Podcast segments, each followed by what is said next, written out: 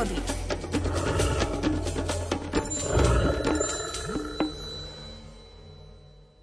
Keďže na Slovensku žije odhadom 600 až 800 jedincov medveďa hnedého, stretnutie s týmto kráľom lesa nemusí byť v pohoriach stredného, severného a východného Slovenska ničím výnimočným. Nielen o zážitky s medveďmi sa delí prírodovedec Miroslav Saniga v knižke Rozímanie s medveďmi. Príbeh o tom, prečo Ujo Eman neodpočíva pri pasení krávu v tôni lesa, číta Alfred Svan. Ujo Eman z Liptovských revúc je naozaj svojrázny človek. Takmer celý svoj život strávil na salašoch pri pasení oviec, jalovíc a kráv. Ako valach či pastier mal nieraz dočinenia aj s medveďom, ktorý si kdesi v lieštine robil chúťky na jahňacinu či teľacinu. Za tie roky bol svetkom viacerých priamých útokov na stádo a neraz mu pripadla povinnosť vyhľadávať obete medvedieho bačovania okolo Salaša. Ešte aj na dôchodku pásaval synovcovi kraví na lúkach v červených.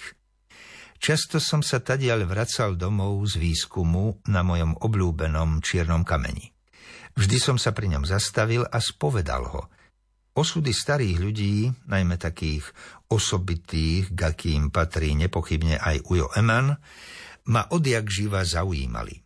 Za celý život opustil svoju rodnú dedinu len párkrát, aj to vtedy, keď musel nedobrovoľne pobudnúť v ružomberskej nemocnici. K úplnému šťastiu mu vystačí kus chotára okolo Liptovských revúc. Za každým, keď som ho stretol na pastve, či bola páľava ako v pekle, či vyčíňala búrka s bleskami, ktoré šľahali z oblohy na vôkol, postával uprostred lúky. Nikdy sa neschoval do tône lesa, čo by asi urobil každý iný človek. Nešlo mi to do hlavy a tak som bol raz v čase poriadnej horúčavy na to zvedavý. Ujo Eman, čo sa neschováte, veď na tom páliacom slnku dostanete úpal, vystrihal som ho. Mám čiapku a košeľu. Slnko mi neublíži, odvetil pohotovo. Musíte sa za to poriadne potiť, a v chládku je teraz predsa len príjemnejšie, oponoval som mu. Tam si môžete aj zdriemnúť, aj čas vám skôr ujde. Pri kravách si nemôžeš zdriemnúť ani na chvíľku, lebo by sa dali v nohy a hýbaj domov, poučoval ma Ujo. To by bol hriech, či, ako vy mladí hovoríte, porušenie pracovnej disciplíny.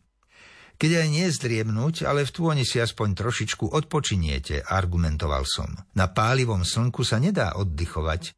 Horký, že nie, bránil sa Ujo Eman. Odtiaľto z lúky mám výhľad na všetky strany. Viem, čo sa deje okolo. A tu ma veru medveď nenapopácka. Teda nenapadne. Tam pod lesom neviem, odkiaľ sa na mňa môže dajaký maco vyrútiť. Po tomto vysvetlení mi bolo jasné správanie uja Emana. Medveď sa skutočne nerád promenáduje po otvorenej lúke a tak som dal ujkovi v duchu za pravdu. Na prostriedku poľany ho veru nejaký maco nemôže napopáckať. Dávno už viem,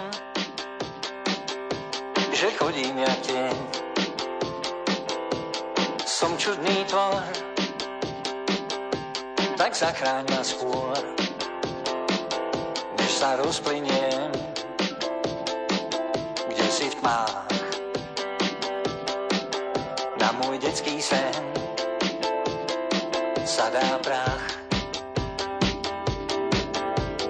Dávno už vím, že chodíš jak stín. Zvedneš se zás a postavíš rád. Všem ponurým říkám. Tvůj hrad nebo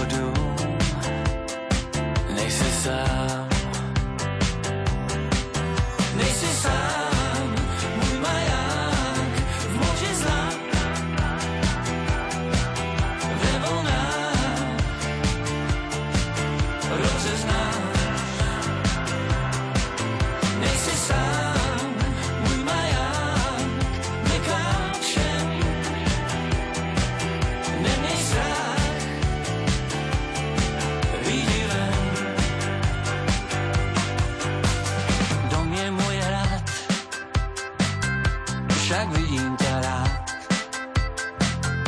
Som zakliatý tvor, tak zachráň ma skôr, než sa rozplynie, kde si v tmách. Na môj dávny sen sa dá